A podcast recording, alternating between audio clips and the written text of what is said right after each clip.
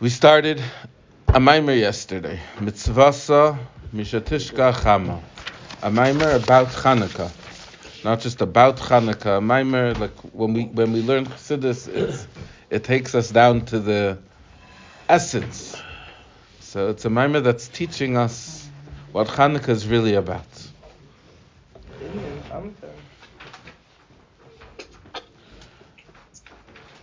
In the beginning of the Maimer, we quoted the Gemara that the Gemara says that Chanukah Menorah we light specifically after sunset.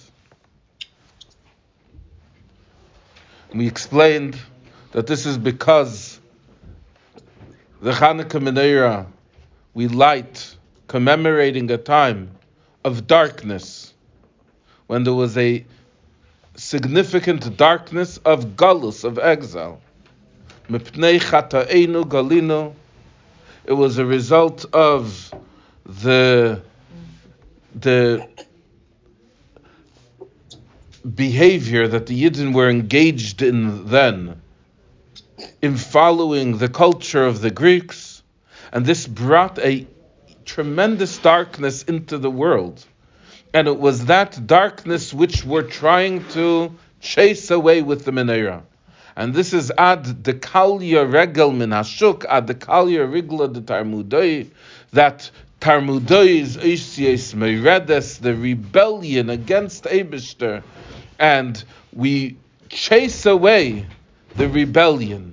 How do we chase away the rebellion? We chase away the rebellion through lighting the menorah.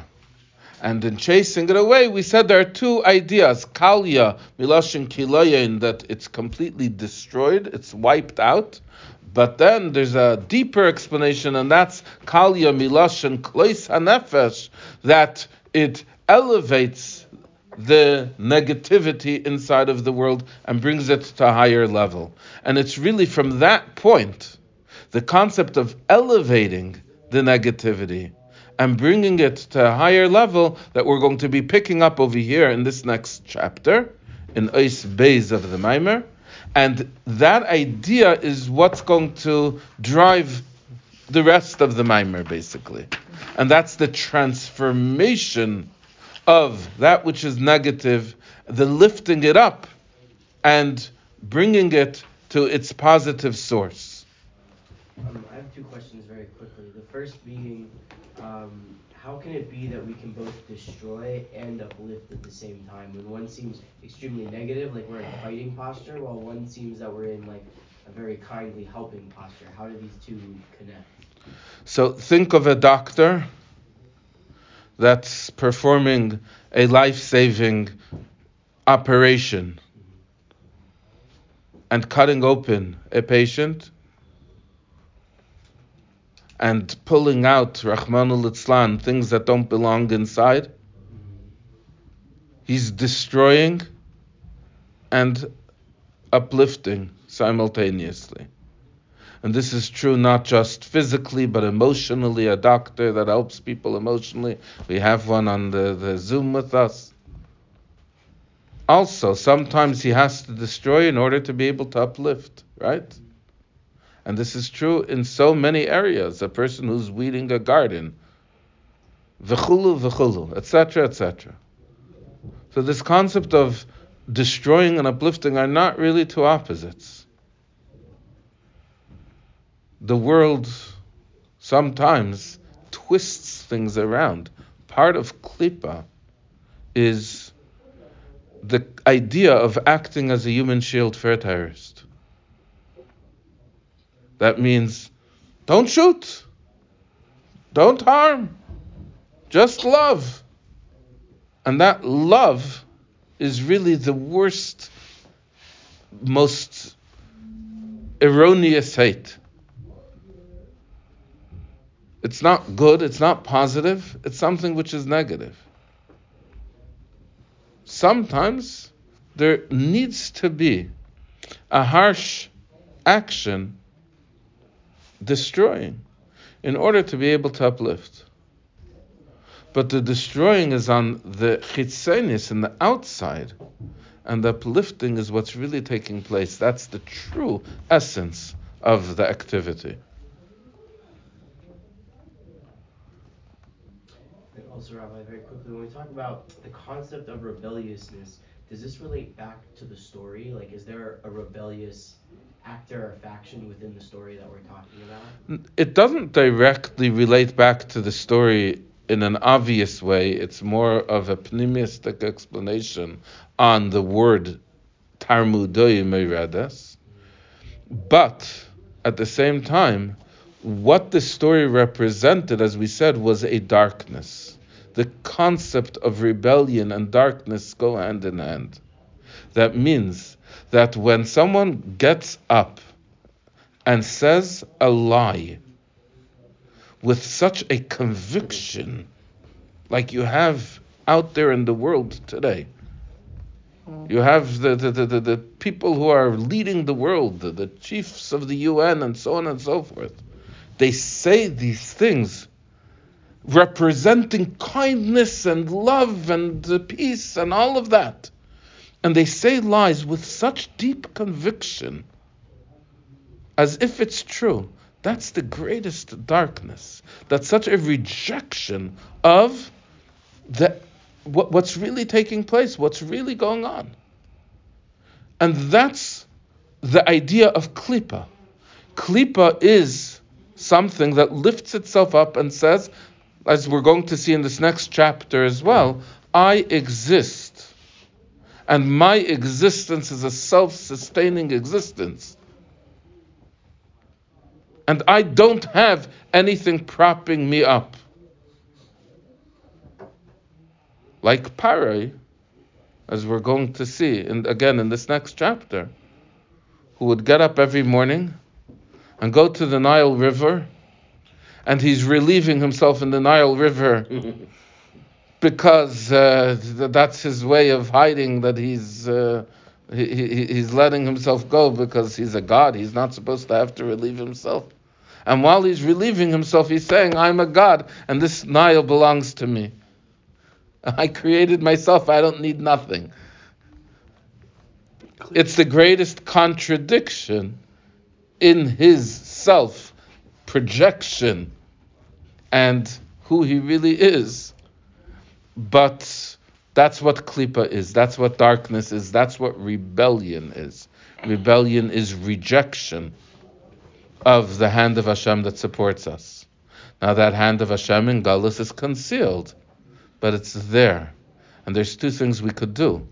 We could completely cover it over and forget about it, or we could dig it out and make it something which we're openly recognizing and appreciating. When we say we is it would it be more accurate to say we're looking at it from the further point of view of both perspectives?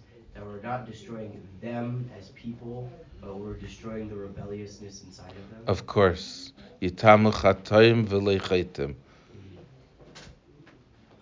Sometimes it's deeply embedded. to, again, I'm sorry to be using so many. Uh, sometimes it's deeply embedded and it's very difficult to separate.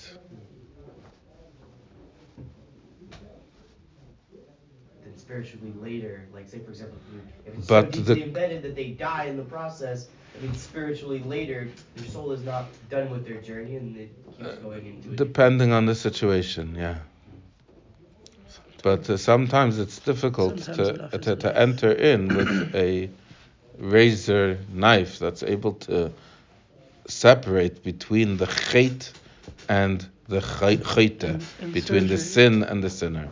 Sometimes you that's what we do. That's what we strive to do always. We strive just to separate the negativity. There's a famous story of um, who was it? One of the Rishonim, I don't remember, who was very close to the government, to the king, and he was a tax collector for the king. And as a tax collector, you could imagine it's not the most popular job, right? Introduce someone, introduce yourself to someone and say you work for the IRS, and see how how warm your reception is. Um, he was a tax collector. He was he didn't make so many friends, and he was driving together with the king once on an important um, mission. And as they were driving down the street, there was some guy that was standing there in the corner, um, uh, screaming insults and curses at this tax collector. And the king was all upset on behalf of the tax collector and instructed the tax collector that he should cut out this man's tongue. That was the I punishment for speaking in such a way to cut out the man's tongue. And uh, this tax collector, this or this, this rabbi, um, uh, said, "Okay." The next time they were walking, they, they were driving down that street. This man was on the corner again, and uh, he stood over there, and he was heaping praises upon the head of the. Um, uh, so what, what had happened was that in the interim, the tax collector went to him and got to know him personally and helped him with whatever situation he was going through, and uh, thereby earned this person's affection and appreciation. So the king turned to the tax collector and said, I thought I told you to cut out his tongue. He said, I did. I cut out his negative tongue and inserted a positive tongue instead.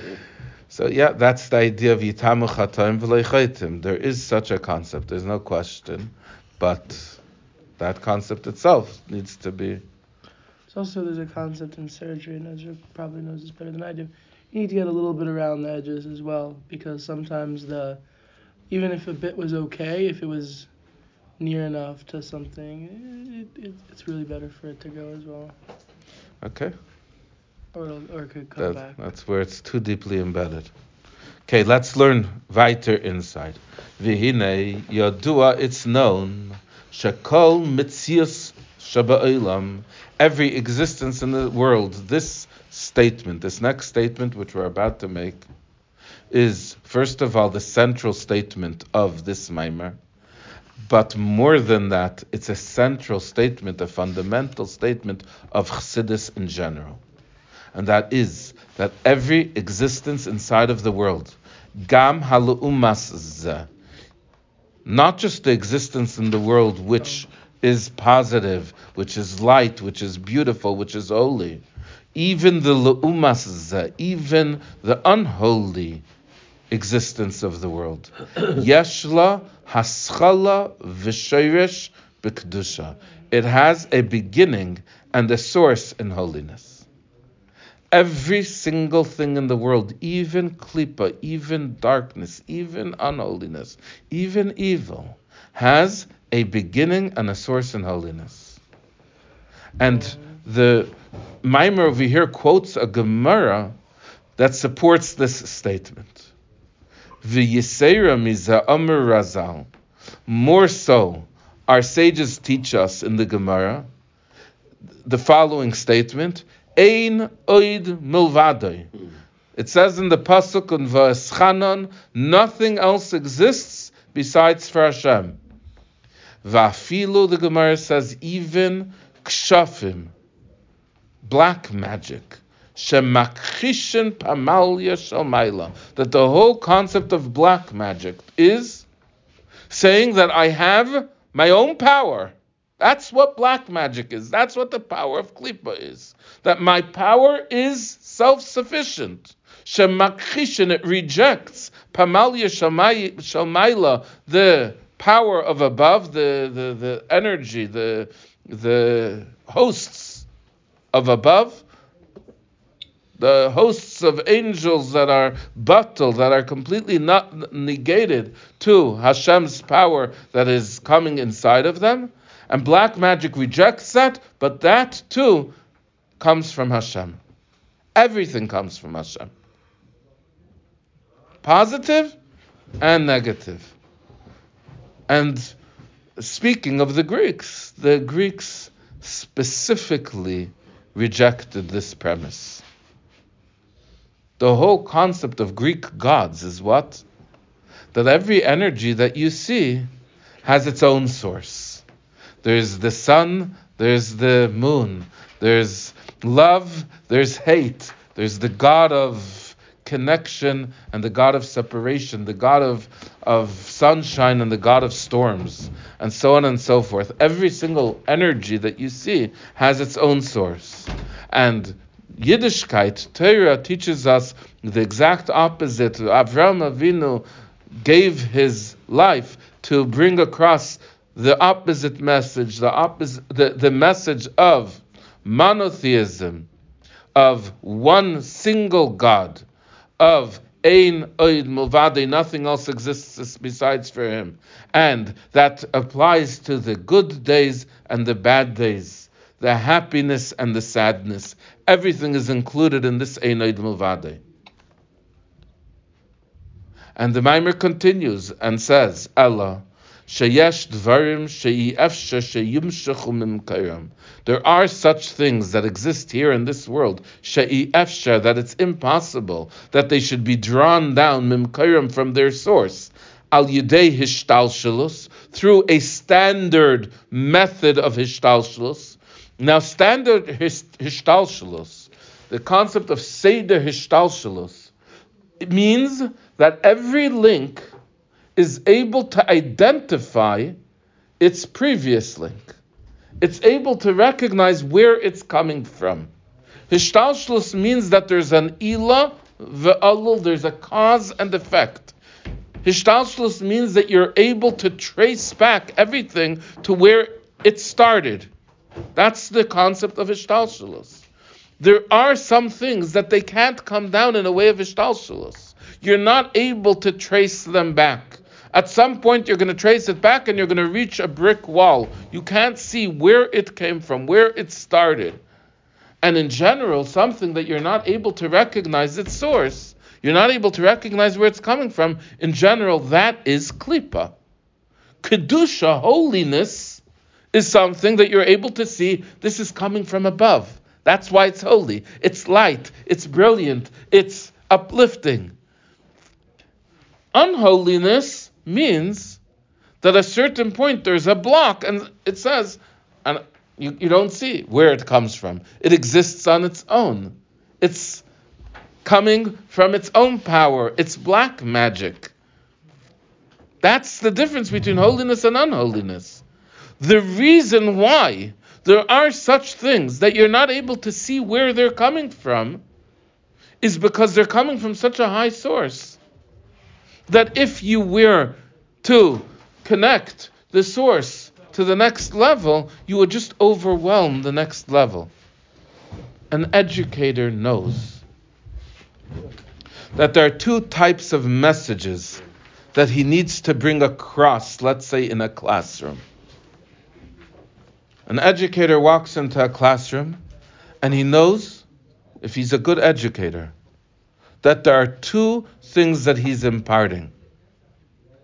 One of them is he's going to open up a textbook and teach knowledge.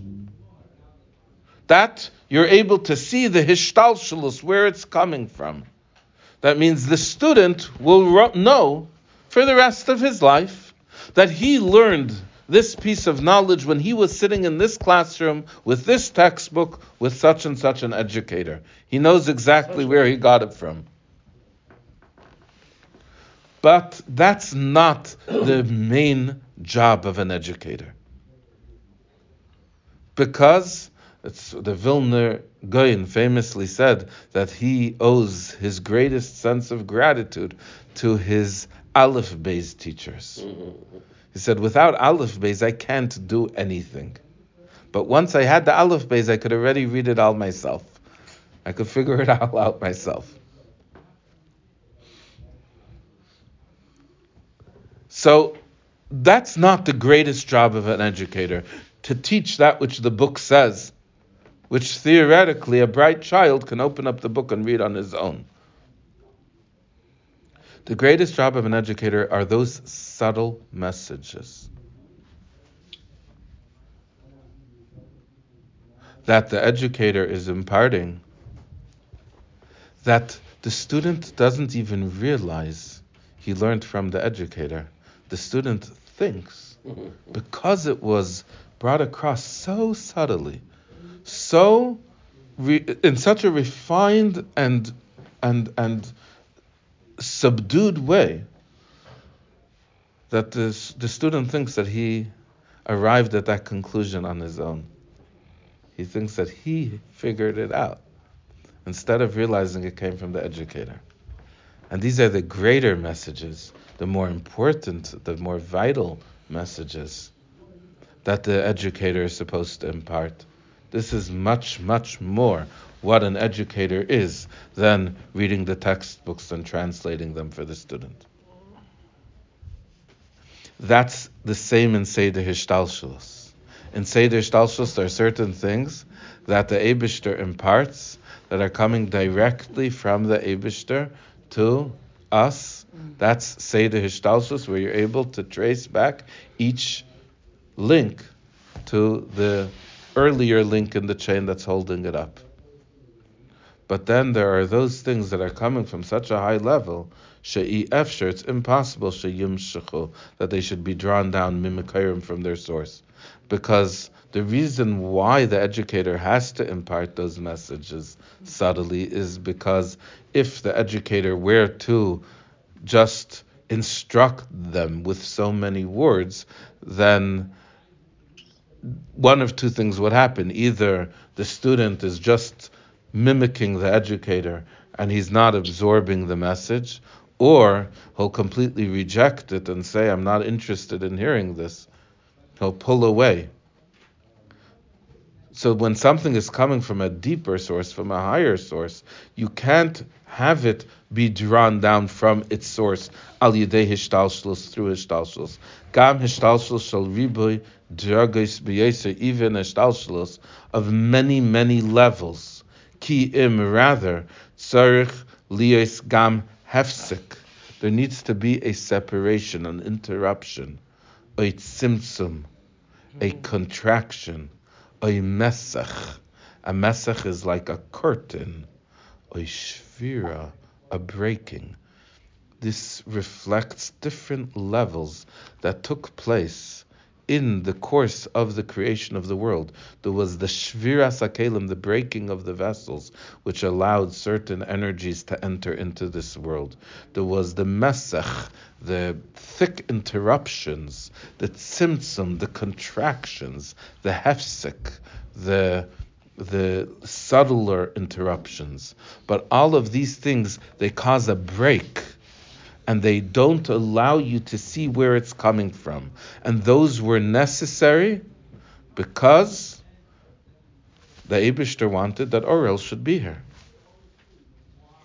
The Abishter loves Orel, the Abishter wants Orel, and if it's just going to be Abishter, then the Abishter. Well, Abishter wants him to be here.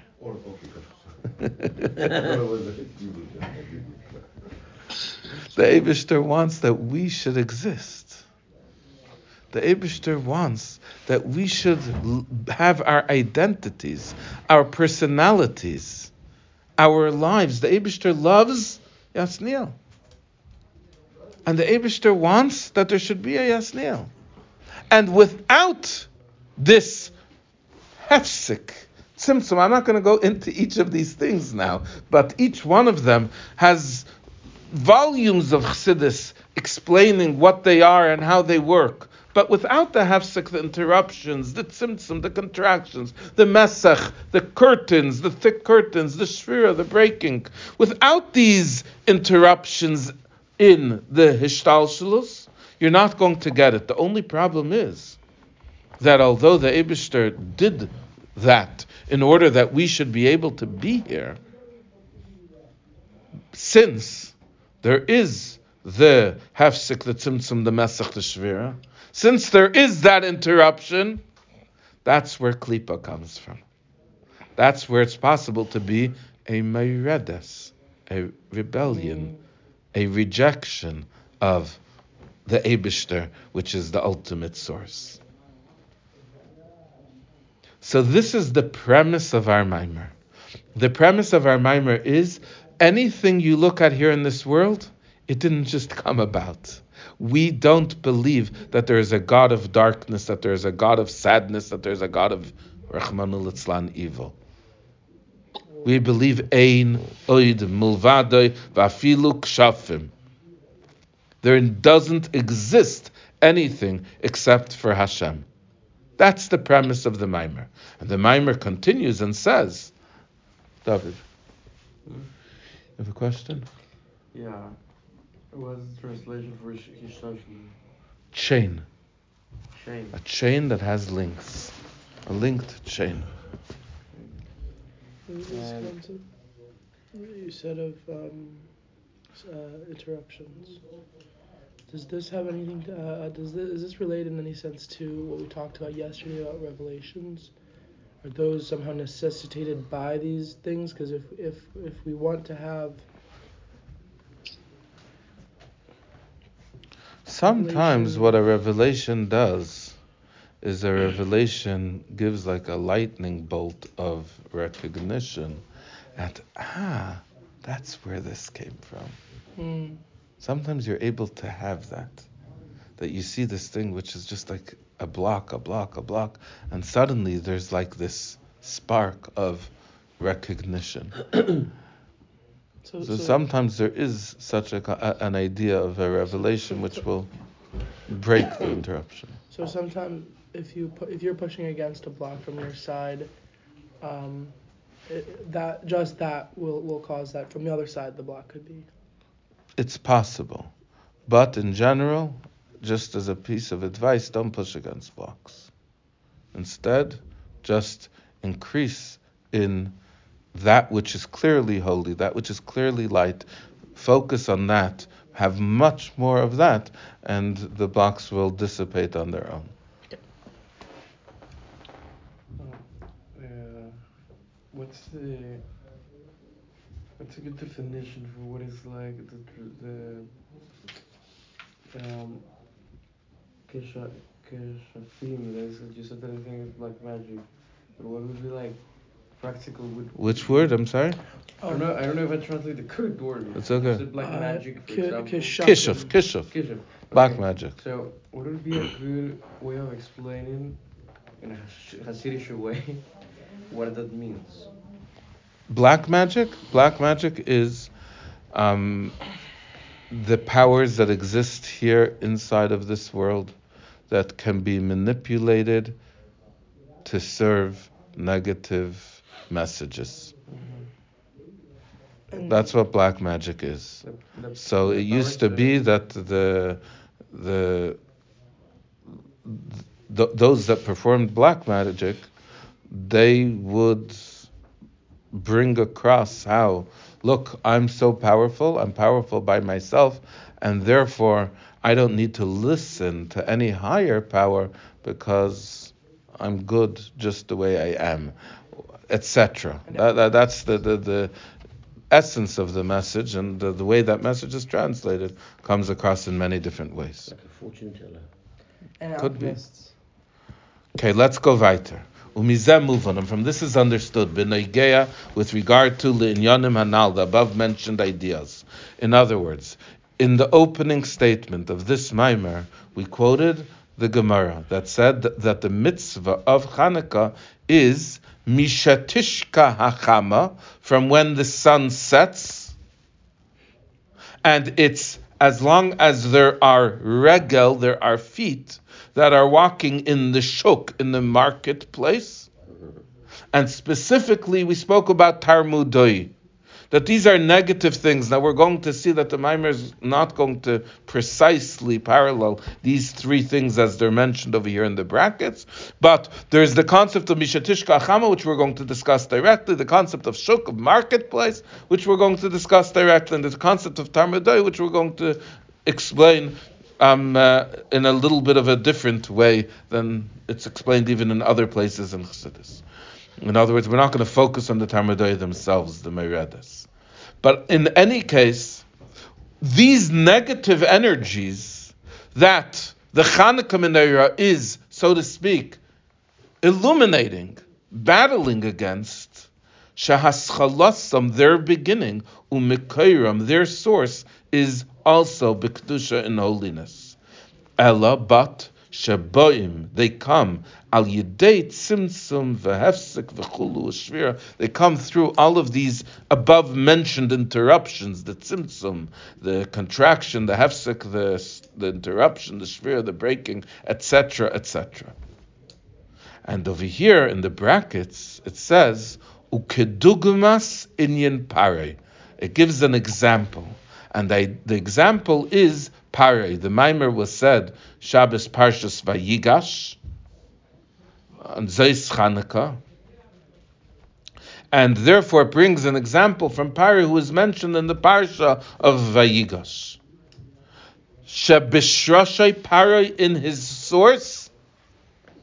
Pari in his source. Now Pari is the the, the, the ultimate representation of evil in our history. Not um, There's others also, but Pare.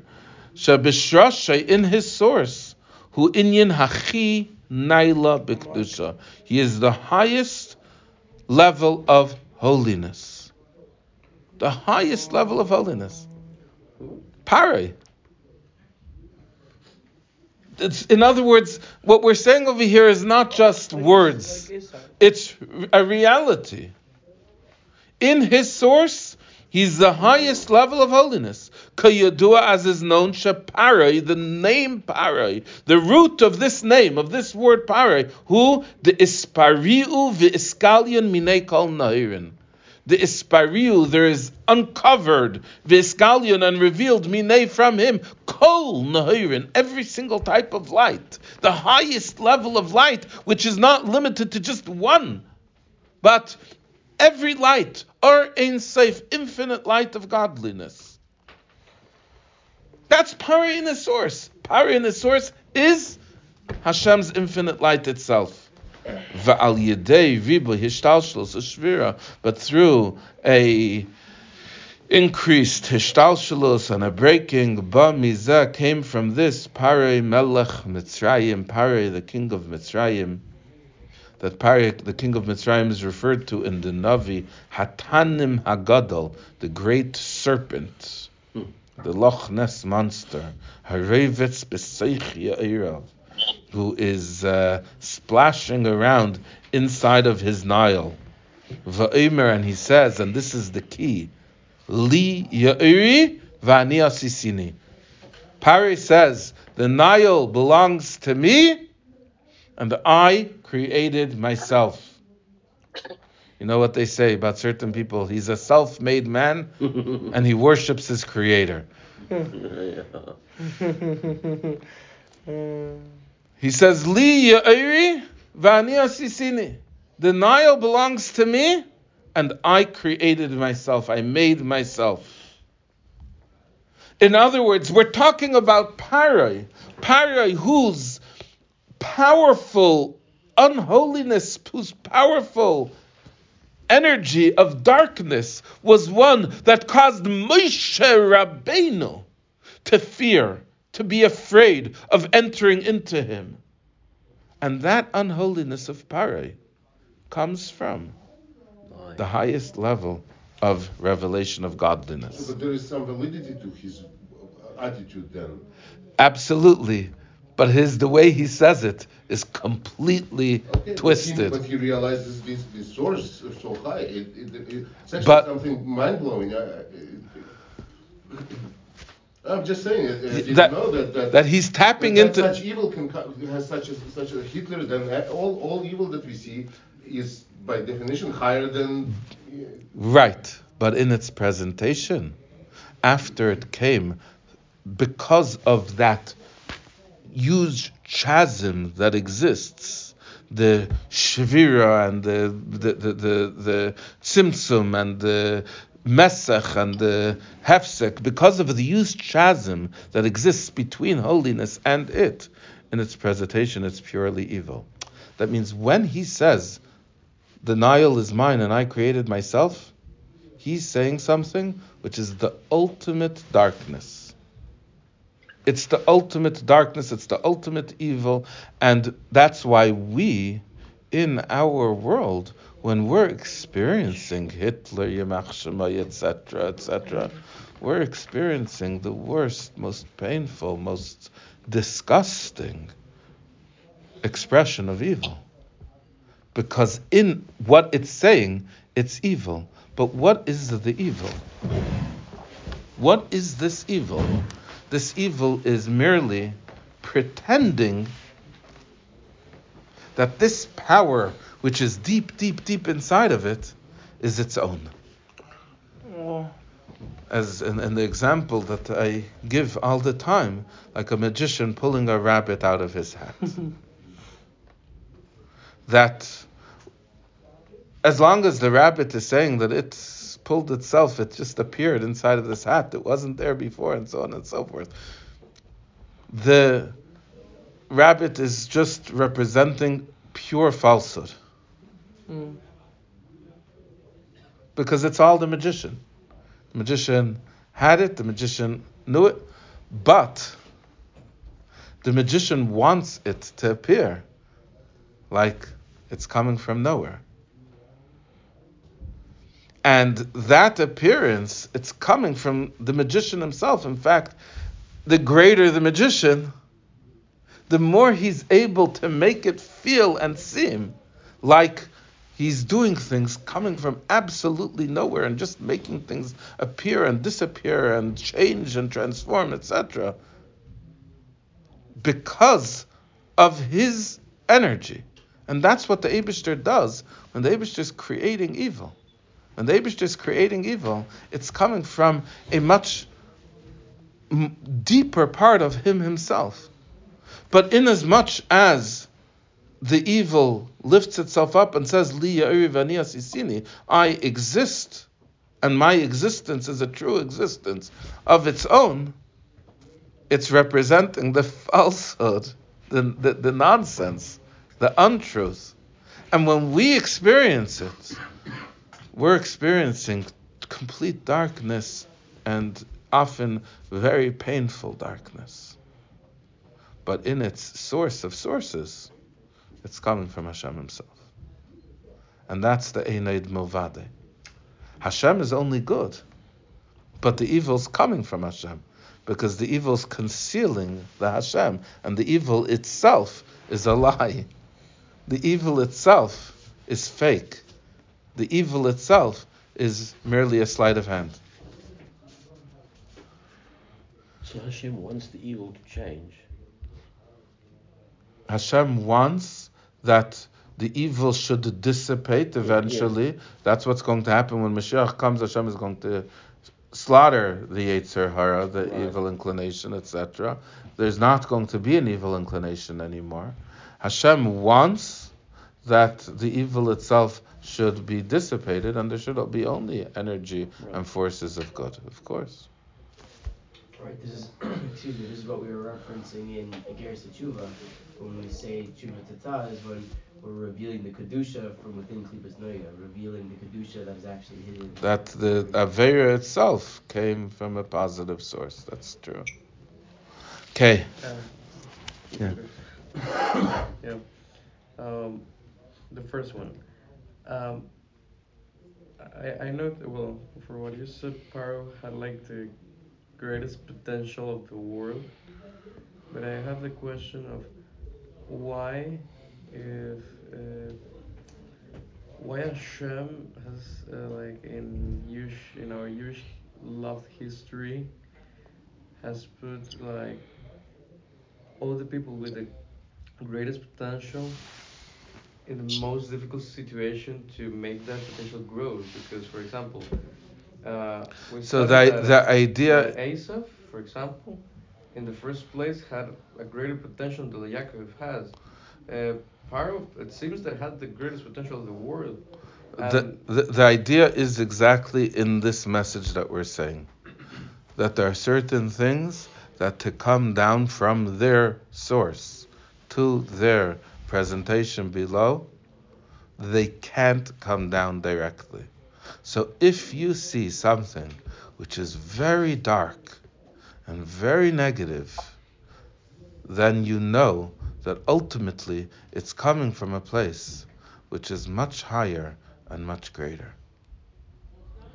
The more dark, the more positive the place that it's coming from. It has to be that way. Because the reason why it's coming down in such a dark way is because it had to have a much greater chasm, a much greater separation from its original source. Because its source was so high and it needed that much greater of a interruption in order for it to be able to come down. and then how does it work with with the great with the uh, great tzaddikim of history? For example, for for Abraham, he also wrote in the best place to do with the Sarah, and he even though stood against the So, word. first of all, we have certain tzaddikim in history, and in Avram, we have an element of that in and of itself, where there is indeed that negative energy which starts off. They were wild children growing up and things like that. And then they turn over, they transform. So they're taking, instead of growing up like Esav, taking that negative energy, as you put it, and um, allowing it to follow its course of negativity, they're taking that energy and they're transforming it to a powerful force of holiness. So in the tzaddikim themselves, you find such a thing. But secondly, and perhaps more importantly, the the only way that we're going to be able to recognize the truth of the world is through something which is not separated, helping us tap into it. In other words, the world is created, let's use Toihu and Tikkun, right? Toihu is this powerful level of godliness that is so powerful that it just shatters all its vessels, right? And Tikkun is calm, cool, and collected, right? Tikkun is structured, everything's in its right place, and so on and so forth. It's Toihu is passionate and excited. Tikkun is cold and just calculated, right? But without tikkun, Tohu is just going to be a mess.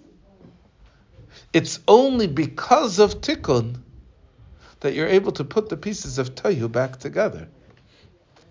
Without those tzaddikim, without those holy people, without the revelation of godliness inside of the structure, we're not going to be able to tap into the powerful energy the way that it falls below and put its pieces back together so that it should be able to reach its source.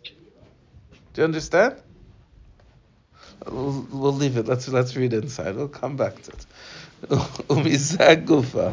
And from this itself, shanaflu lamata, kol kach. This this brings out exactly the point that we just said inside of the Maimer. Umizeh gufa. From this itself, shanaflu lamata, kol kach, that they fell so far below muchach. That itself makes it obvious. That itself is a proof. Shesharsham hibechina nailis beyeser. That its source is a very, very high level. And over here we have a rule which we're taught in Chassidus based on earlier sources. The kol hagavaya gavaya yeser yerid lamata mata yeser. That anything that's higher goes down lower. The higher something is, the lower it falls. If you have a wall, Mm. and it falls. The stones which are farthest from the wall are the stones that sat on the top of the wall. Kal hagavaya gavaya b'yeser yerid lemata mata b'yeser. The higher something is, the lower it falls. The impact of its falling brings it to an even lower place. V'lachein, and therefore, al yedei shemivarim ha'inyanim shenaflu lemata b'yeser. Through this, that we refine those things that fell more below, that fell farther below. Parai. Like, for example, if we're able to refine parai, to refine Paray. But how are we going to refine Paray, David? Like I told you before, we could only refine Paray through the tzaddikim, through the godliness, through the clarity, through the light. But when we use that clarity to be able to put those pieces together, Shehu Davka al Yidei Moshe Rabbeinu, that's specifically through Moshe Rabbeinu. Without Moshe Rabbeinu, can't we find Pare. Now, is Pare in his source greater than Moshe Rabbeinu in his source? That's an endless conversation. Truthfully, that's an endless conversation. But in in any case, and the, and the more practical level, the answer is yes. Because Moshe Rabbeinu in his source is coming from a level that you're able to trace back holiness to holiness to holiness to godliness. And Pari in his source is coming from somewhere which is boom, Sisani. You just reach a brick wall. And I'm here and I'm a self-made man. Val Shanitan through this that Hashem gave Moshe Rabbeinu a koyach miyuchad, a special power to refine paroi, and that's in the words boy el paroi. Hashem says, "Come, not lech el paroi, go." Boy, come to Paray. Hold my hand, and I will help you enter into Paray and completely transform him. Through this, misalim heim lishrasham shahu gavaya gavaya b'yeser. Then you're able to bring Pari back up to his source, which is this pariu visgalyan minei kol nahirin, the level of all the light, of all this powerful energy of light, of godliness that is pari at its at, at his source. Shahu gavaya gavaya b'yeser, which is much much higher. V'yisera mizu, and furthermore.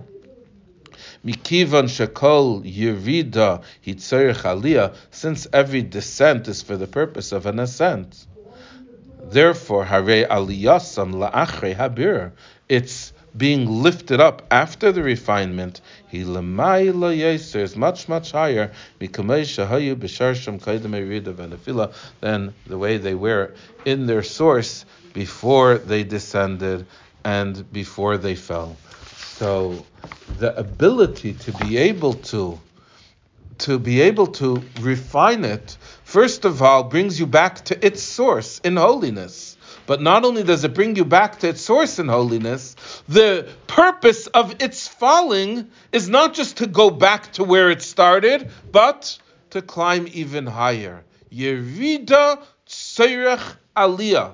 A descent is for the purpose of an ascent. So if you're going to be able to lift it up, then you're not just lifting it up to where it started, but you're lifting it up even higher. And the purpose of this maimer is to demonstrate that in Hanukkah, that the apparently negative things that we're struggling with in Hanukkah, the darkness, the marketplace, the Tarmudoi, which are apparently negative things, in fact, we're going to turn them around first of all recognize their source in holiness, and then we're going to go even higher through the Chanukah Menorah, and we're going to lift them higher than they were before. And that's what the Maimer is going to demonstrate step by step. I want to just tell you two stories which are related to this idea. One is from this week's Parsha, one is from next week's Parsha. The first story from this week's Parsha is about the Alter Rebbe. The Alter Rebbe often would um, uh, would fall into a a deep level of contemplation where he would be so immersed, so engulfed in an idea that he was thinking about that he completely forgot, so to speak, about his surroundings. He didn't recognize anything around him. We find this by the other Rebbeim also, but not as public, perhaps, um, uh, and not as pronounced, he would completely forget about everything that he was, everything around him, his surroundings, and he would sometimes roll around on the floor and uh, repeat certain things over and over again. Um, uh, during his davening on Rosh Hashanah Yom Kippur, he did that. In fact, that was one of the sources of complaint that um, uh, were lodged against him when in the um, false reports that were given to the government that caused him to be arrested was because of the pach pach that he would repeat over and over again when he would say ubechein tein pachtecha your fear your awe and he would be so overwhelmed by this idea of awe that he would just roll around on the floor repeating the word pach pach again and again now, one time the Alter Rebbe was reading from the Torah. The Alter Rebbe was sometimes the Balkair, and he was reading from the verse in this week's parsha, it from the Chumash a few days ago, where it says, "Vayemer lahem," that Yaakov Avinu said to the shepherds, "Hayidaktem es ben Nachar." Do you know Lavan, the son of Nachar? Vayemer, and they said, "Yadanu, we know him." A seemingly rather innocuous verse. Right? Nothing special about this pasuk.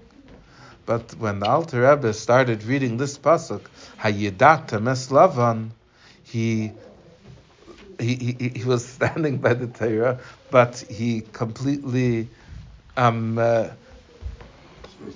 I don't want to use anything that will imply something negative, but he, he, he ended up on the floor, rolling around on the floor for about half an hour with a tremendous dvekus of cleaving to Hashem and so, uh, holiness, and he was um, uh, saying over and over again, "Hayidatam es Lavan, Hayidatam es Lavan." Do you know Lavan? Do you know Lavan? And finally, after all of this time, he got up, stood by the Torah, and started to sing again, "Vayemru Yadanu," and they said, "We know, we know." The Chassidim didn't understand what was that all about. And they went and they looked until they found. They finally found the medrash. That it says in this medrash, it says, Hayedatim eslavan ben Do you know the one who in the future is going lilavein to whiten, to cleanse the sins of the Yidden? Aveneseim shel Yisrael kesheleg like snow. And the Alter Rebbe, when he said Hayidatim Eslavan, he was thinking about this great level of godliness that's going to completely cleanse the the sins of the Yidden.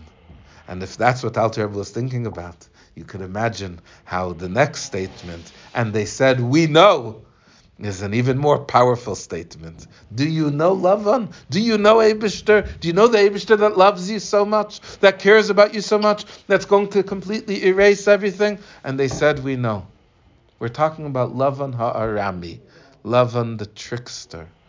That it's that there's a story about the Alshich, the Alshich Hakadosh as he's known. The Alshich one time gave a speech on Shabbos and in his speech on Shabbos, he said, I don't remember how many. It's based on a pasuk, I think a gematria. I don't remember. But he said hundreds of ways in which Lavan tricked Yaakov. And there was this one old man who was sitting in the front row, smiling and nodding the whole time.